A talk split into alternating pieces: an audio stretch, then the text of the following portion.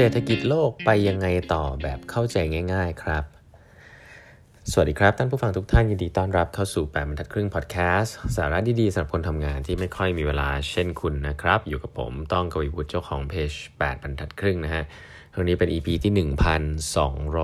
1217 นะครับ ที่เรามาพูดคุยกันนะครับวันนี้นะฮะก็ตะกี้นี้ต้องขอบคุณทุกท่านมากนะฮะที่เข้ามาฟังผมพูดคุยกับพี่ณะนะฮะดรพิพัฒน์ เหลืองนรมิตรชัยนะครับพี่พี่ณะเนี่ยเป็นเฮดของทีมวิจัยเศรษฐกิจนะครับ แล้วก็หัวหน้าทีมเศรษฐศาสตร์นะครับของ KKP นะฮะกลุ่มการเงินเกียรตินากินพัทระนะครับ ก็จริง ๆ รู้จักพี่ณะมาสักพักหนึ่งแล้วนะครับ แล้วก็ได้มีโอกาสนะครับพูดคุยกัน แล้วก็เห็นพี่ณะออกไปออกหลายที่มากเลยวิจัยเรื่องเศรษฐกิจนะครับก็ฟังแล้วก็ อยากจะเชิญพี่ณมาบ้างนะครับ ก็ได้เกียรติได้รับเกียรตินั้นนะฮะสองทุ่มวันเสาร์แบบนี้ที่เพจแปดบรรทัดครึ่งนะครับ ก็พี่ณก็ให้เกียรติมาพูดคุยนะครับ ก็ถามหลาย ๆ เรื่องครับเกี่ยวกับเรื่องเศรษฐกิจโลกตอนนี้นะครับ ที่มันมีผลกับเศรษฐกิจไทยเนาะก็ไปฟังย้อนหลังกันได้นะครับ แต่วันนี้ผมจะเอ่อบรีฟสั้น ๆ แล้วกันเนาะเพราะจริง ๆ ผมก็ถามพี่ณในเชิงสิ่งที่ผมอยากรู้เหมือนกันอาจจะไม่ใช่เรื่องของตัวเทรนด์อย่างเดียวนะแต่ว่าพูดถึงเรื่องความเข้าใจของตัว macroeconomics นะครับ ผมว่าเริ่มต้นอย่างนี้ก่อนในในเชิงของ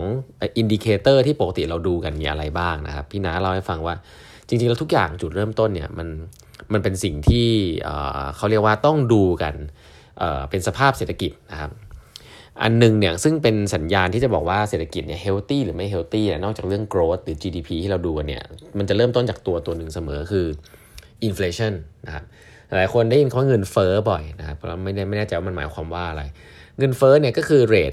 ของรักของสินค้าเนี่ยมันราคาแพงขึ้นละกันเอาง่ายๆแบบนี้ก่อนเรทการเปลี่ยนแปลงของสินค้าราคาแพงขึ้นนะครับทีนี้เวลาของแพงเนี่ยมันมีปัญหาเอ่ออย่างอื่นตามมาเนาะเพราะว่าถ้าเกิดของมันแพงขึ้นเนี่ยแล้วรายได้มันไม่ได้เพิ่มขึ้นเนี่ยนั่นหมายความว่าเอ่อเงินที่เรามีอยู่อะมันซื้อของได้น้อยลงนะครับนั่นหมายความว่ามันก็จะเกิดปัญหานะ ยิ่งเงินเฟอ้อมากๆเนี่ยเงินที่เรามีอยู่เนี่ยซื้อของได้น้อยลง ก็จะเกิดปัญหาทำให้ความมั่งคั่งของคนน้อยลง แล้วก็ทำให้ชีวิตของคนเนี่ยลำบากมากขึ้นนะครับ จากจากที่มีเงินซื้อของอได้เท่านี้ก็จะมีคืนซื้อของได้น้อยลงอะไรแบบนี้เพราะฉะนั้นเงินเฟ้อเนี่ยจริง ๆ เป็นอะไรที่ค่อนข้างจะ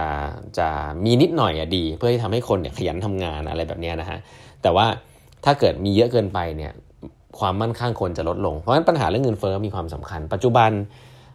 โลกมีปัญหาเงินเฟ้อนะครับก็อาจจะเคยได้ยินจากที่ประเทศอเมริกาครับเงินเฟ้อเกือบ 10%เดียวเพราะฉะนั้นเรื่องเงินเฟ้อ indi indicator ที่น่าสนใจก็คือไอตัวไอตัวเงินเฟ้อเนี่ยแหละนะแต่ว่าผมถามพี่นาว่า ถ้าเราไม่ได้ฟัง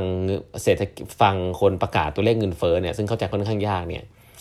เราจะรู้ได้ไงว่าเงินเฟ้อพี่นาก็ตอบว่าก็ของมันแพงอะเออพอของมันแพงแล้วเรารู้สึกว่าเงินรายได้เรามันไม่ได้โตตามทันเนี่ยแสดงว่าเงินมันก็เฟ้อพอสมควรนะครับทีนี้ ถัดไปแล้วเงินเฟ้อทำยังไงครับพอเงินมันเฟ้ออย่างเงี้ยครับสิ่งที่เกิดขึ้นก็คือว่าส่วนใหญ่แล้วธนาคารกลางเนี่ยหรือว่าถ้าเป็นเมืองไทยเรียกว่าแบงก์ชาติเนี่ยหรือเมืองนอกอเมริกาเรียกว่าเฟดที่เราได้ยินเนี่ยเขาก็จะเพิ่มนะครับเพิ่มดอกเบี้ยนะครับง่ายๆเครื่องมือดอกเบี้ยเนี่ยเป็นเครื่องมือหลักเลยนะครับการเพิ่มดอกเบี้ยทำให้เกิดอะไรขึ้น การเพิ่มดอกเบี้ยเนี่ยจริงมันส่งผลได้หลายอย่างนะครับหนึ่งก็คือว่าการเพิ่มดอกเบี้ยเนี่ยทำให้ลดลดเขาเรียกว่าลดความร้อนแรงของเศรษฐกิจนะครับลดลดยังไง เรานึกภาพนะฮะถ้าคุณตอนที่ตอนที่แบบเงินมันเฟ้อมากๆเนี่ยคือแบบเศรษฐกิจเหมือนกับเศรษฐกิจดีนะครับ คนจับจ่ายใช้สอยกันเยอะนะฮะแล้วก็ลงเอาเงินไปลงทุนกันเยอะอะไรอย่างนี้นะครับดอกเบี้ยมันต่ำอะไรอย่างนี้ พอขึ้นดอกเบี้ยปุ๊บเนี่ยการจับจ่ายใช้สอยจะน้อยลงนะครับเพราะอะไรเพราะว่าคนแทนที่จะเอาเงินไปซื้อของ ก็อาจจะรู้สึกว่าเก็บไว้ในธนาคารดีกว่า เพราะว่ามันได้ผลตอบแทนเยอะกว่า นั่นคืออัตราดอกเบี้ยเงินฝากนะครับ เช่นเดียวกันอัตราดอกเบี้ย เงินกู้ก็จะแพงขึ้นตามไป เพราะฉะนั้นคนก็จะรู้สึกว่าช่วงนี้อาจจะไม่ใช่ยังไม่ใช่ช่วงที่ดีที่จะลงทุนนะครับ ในการซื้อของนะต่างๆ นานา เช่น ซื้อบ้านซื้อรถซึ่งต้องเสียดอกเบี้ย สิ่งเหล่านี้ก็ก็ลดความร้อนแรง มันจะช่วยลดความร้อนแรงของการจับจ่ายใช้สอยนะครับ แล้วก็ยิ่งเป็นธุรกิจเนี่ยการกู้เงินมาเพื่อลงทุนทำอะไรอย่างเงี้ยก็จะไอตัวสุดท้ายเนี่ยจริงๆมีปัญหานะ เพราะว่าถ้าเป็นอย่างนั้นจริงๆอะก็คือแสดงว่าธุรกิจใหม่ๆ ก็จะเกิดยากครับแต่มันก็จะลดความร้อนแรงและลดแก้ปัญหาเงินเฟ้อได้ เพราะฉะนั้นดอกเบี้ยเนี่ยช่วยทำให้คนเนี่ยเก็บเงินไว้กับตัวนะครับแล้วก็ไม่ไปจับจ่ายใช้สอยจนเกินไป ก็จะสามารถลดความร้อนแรงตรงนี้ได้นะครับทำให้สินค้าเนี่ยมันไม่ได้มีความต้องการมากจนเกินไปทำให้ราคาแพงจนเกินไปนะครับแต่ว่าปัจจัยที่3นะครับก็คืออย่างอย่างอย่างที่เรียนนะฮะถ้าเกิดว่าดอกเบี้ยเพิ่มนะครับ สิ่งที่เกิดขึ้นก็คืออัตราการเติบโตนะครับ ของเศรษฐกิจก็จะลดลงนะครับหรือว่าก็จะลดความร้อนแรงลง ซึ่งการเติบโตของเศรษฐกิจก็วัดได้ด้วย GDP นะครับเพราะฉะนั้น GDP เนี่ยมันเป็นปลายทางพอสมควรนะครับแล้วก็ GDP เหมือนเหมือนเป็น ถ้าเป็นภาษาเลขหน่อยเขาเรียกว่ามันเหมือนเป็นตัวแปรตามอะเนาะตัวแปรต้นเนี่ยคือดอกเบี้ยนะครับซึ่งสามารถที่จะควบคุม แล้วก็สิ่งที่เราอยากจะ optimize จริงๆเนี่ยก็คือ GDP ก็ตัวหนึ่งแล้วก็ตัว inflation นะครับเพราะฉะนั้นจะเห็นว่าจริงๆแล้วมัน indicator มันลิงก์กันหมดนะครับแล้วก็ทีนี้ อันนี้คือสาม indicator ที่ผมคิดว่าเออพี่นาเล่าแล้วก็เข้าใจง่ายนะครับอีกอันนึงที่น่าสนใจก็คือว่าเศรษฐกิจโลกตอนนี้มันก็มีเงินเฟ้อแล้วเขาก็จัดการขึ้นดอกเบี้ยกันที่เราเห็นเนี่ยคำถามคือมันเกี่ยวข้องอะไรกับเมืองไทยนะครับ สิ่งที่น่าสนใจผมว่าอันนึงที่ชัดเจนก็คือว่าเศรษฐกิจอเมริกาปัจจุบันต้องถือว่าร้อนแรงนะที่ผ่านมาอัตราการว่างงานต่ำมากนะครับ เพราะฉะนั้นการที่เขาจะไปเหยียบเบรกเศรษฐกิจขึ้นดอกเบี้ยเนี่ยถือว่าไม่ได้ทำให้เศรษฐกิจมันแย่มากนะครับแล้วก็อาจจะเกิดจากสิ่งหนึ่งที่ลืมบอกไปว่า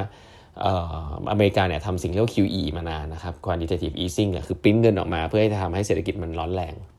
การเพิ่มดอกเบี้ยหรือการทำ QT quantitative tapering เนี่ยก็ทำให้ความร้อนแรงนั้นมันลดลง ซึ่งมันไม่ได้ผิดนะมันก็เป็นการปรับแก้เรื่องทั่ว ๆ ไป การเป็นการปรับเศรษฐกิจนะของอเมริกาที่ร้อนแรงให้มันลดลงสิ่งน่าสนใจคือประเทศอื่นไม่ได้เป็นอย่างนั้นครับ จริง ๆ ประเทศที่ เศรษฐกิจดีแบบอเมริกาเนี่ยก็ไม่ได้มีเยอะนะครับ ประเทศไทยเนี่ยเป็นประเทศที่อาจจะ stat น่าสนใจนะครับ คือเป็นประเทศที่เศรษฐกิจเนี่ยกลับมาเติบโตช้ากว่าประเทศอื่น ๆ เยอะมากนะครับ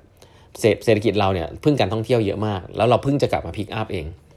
ถ้าเกิดว่าเราจะต้องขึ้นดอกเบี้ยตามนะครับ มีแนวโน้มที่แบงก์ชาติจะขึ้นดอกเบี้ยตามเนี่ย ก็จะเกิดเหตุการณ์เนี่ยที่เล่าให้ฟังครับ ก็คือว่าขึ้นดอกเบี้ยปุ๊บเนี่ย ธุรกิจต่างๆ มันก็จะ run ยากนะครับ คนก็จะเก็บเงินไว้กับตัว แล้วก็ทำให้การจับจ่ายใช้สอยอะไรมันก็จะน้อยลง ก็จะทำให้เศรษฐกิจร้อนแรงน้อยลง ซึ่งสำหรับประเทศที่เศรษฐกิจร้อนแรงมากๆเนี่ยมันโอเค แต่ประเทศอย่างเราที่กำลังจะ pick up นะเศรษฐกิจที่กำลังจะกลับมาดีเนี่ยอาจจะทำให้เกิดการเหยียบเบรก แล้วก็จะทำให้เรื่องเหล่านี้มันมันเกิดปัญหานะครับเพราะว่าเศรษฐกิจมันก็จะกลับมายากขึ้น เพราะฉะนั้นการการขึ้นดอกเบี้ยเนี่ยก็ก็เป็นสิ่งที่ ตอนนี้แบงก์ชาติก็ยังไม่ได้ปรับขึ้นนะฮะแต่ว่า มีมีแนวแนวโน้มนะครับเพราะว่าคำถามคือทำไมจะต้องปรับขึ้นตามตามอเมริกาด้วยนะครับ ก็ต้องตอบว่าส่วนต่างของดอกเบี้ยของประเทศอื่นกับประเทศเราเนี่ยมันจะมีผลกับเรื่องของค่างเงินนะครับ แล้วก็จริงๆแล้วถ้าเกิดเงินดอกเบี้ยของอเมริกาขึ้นไปแล้วแล้วเรายังไม่ขึ้นเนี่ยเอาพูดง่ายๆเงินเงินของเงินก็จะไหลออกนะครับ เพราะว่าคนก็จะเอาเงินไปลงทุนที่อเมริกามากกว่าเพราะอเมริกามีดอกเบี้ยสูงนะครับ ก็สิ่งเหล่านี้ เมื่อแล้วก็เมืองไทยซ้ำเข้าไปอีกถ้าค่าเงินอ่อนนะครับถ้าเงินไทยอ่อนมากๆเนี่ยเวลาเรา Import ของเข้ามานะครับเป็นดอลลาร์เนี่ยอย่างน้ำมันอย่างเงี้ยเวลาแปลงเป็นเงินไทยก็แพงขึ้นไปอีกก็ทำให้เงินเฟ้อเมืองไทยก็จะเพิ่มขึ้นไปอีกของก็จะแพงขึ้นไปอีกนะครับถ้าเกิดเงินยิ่งอ่อนเพราะฉะนั้นการขึ้นดอกเบี้ยก็จะช่วยให้ช่วยช่วยช่วยทำให้ค่าเงินบาทมันแข็งขึ้นได้อะไรแบบนี้ เพราะฉะนั้นเห็นว่ามันมีหลาย factor มากนะครับในการแก้เรื่องนี้นะครับแล้วถามว่าอันสุดท้ายที่น่าสนใจคือคำว่า recession นะครับ พี่นาให้ให้ให้คำจำกัดความคำว่า recession ที่เราพูดกันถึงเนี่ยอยู่หลายน่าสนใจครับ ทั้งเรื่องเทคนิคเองที่เหมือนกับว่า GDP ไม่โต2 2 quarter หรืออะไรอย่างเงี้ยกับอันนึงคือการเติบโตของเศรษฐกิจเนี่ยมันมันลึกนะฮะมันเติบโตได้น้อยมาก หรือว่ามันไม่เติบโตนะฮะแล้วก็เป็นกระจายไปในหลาย sector แล้วก็เป็นระยะเวลานาน แต่ว่าพี่นาบอกว่าจริงๆแล้วไอ้เรื่อง recession เนี่ยไม่ใช่เรื่องน่ากลัวขนาดนั้น ถ้าเกิดว่าเป็นสภาพปกติเนี่ย recession สามารถกระตุ้นได้ด้วยการลดอัตราดอกเบี้ยนะครับมันก็จะทำให้เศรษฐกิจกลับมาเติบโตเพราะนั่นคือ mechanic ทั่วไป แต่ว่าจริงๆ เมืองไทยเนี่ยอาจจะพูดได้ว่าอาจจะเข้าถึงจุดที่เรียกว่า stagflation อันนี้น่ากลัว เพราะว่าเงินยังเฟ้ออยู่เลยนะครับ เงินเฟ้อนะครับเงินเฟ้อแต่ว่าเศรษฐกิจยังไม่ดีนะเพราะเพราะเงินเฟ้อเนี่ยพอไปเพิ่มอัตราดอกเบี้ยพวกเศรษฐกิจก็ยิ่งไม่ดี สิ่งนี้เลยเป็นสิ่งที่เกิดขึ้นณปัจจุบันคือของแพง เงินเฟ้อเนี่ยจริงเกิดทั้ง demand ตะกี้ที่พูดถึงแล้วก็ supply ที่น้ำมันมันแพงช่วงนี้ในช่วงจะเป็นชั่วคราวหรืออะไรก็ตามเนี่ยแต่ว่ามันก็ทำให้เงินเฟ้อและของแพง แต่เศรษฐกิจไม่ดี ทีเนี้ยถ้ามันเกิดสภาพนี้ไปนานๆเนี่ยมันกลืนไม่เข้าคายไม่ออกเนี่ยอันนี้เป็นสิ่งที่ค่อนข้างจะน่ากลัวนะครับแล้วก็ถามว่ามีทางออกไหมเท่าที่คุยเนี่ยยังไม่ค่อยมีทางออกนะก็สุดท้ายแบงก์ชาติก็จะต้องตัดสินใจขึ้นดอกเบี้ยนะครับแล้วก็เศรษฐกิจก็จะไม่โตอะไรอย่างเงี้ยก็มีความเป็นไปได้นะครับ แล้วก็ปีนี้เนี่ย เพิ่งเริ่มต้นเท่านั้นเองนะครับ ปีหน้าเนี่ยอาจจะเป็นเรื่องที่จริงจังมากขึ้นนะครับ ก็ต้องมอนิเตอร์ โอเค เล่ามาซะยาวเลยครับจริงๆ ไปฟังพี่ณะได้นะครับ ใน YouTube ของแปดบรรทัดครึ่งแล้วกันนะครับ วันนี้เวลาหมดแล้วนะฮะฝากกด subscribe แปดบรรทัดครึ่ง podcast นะครับ แล้วพบกันใหม่พรุ่งนี้ครับ สวัสดีครับ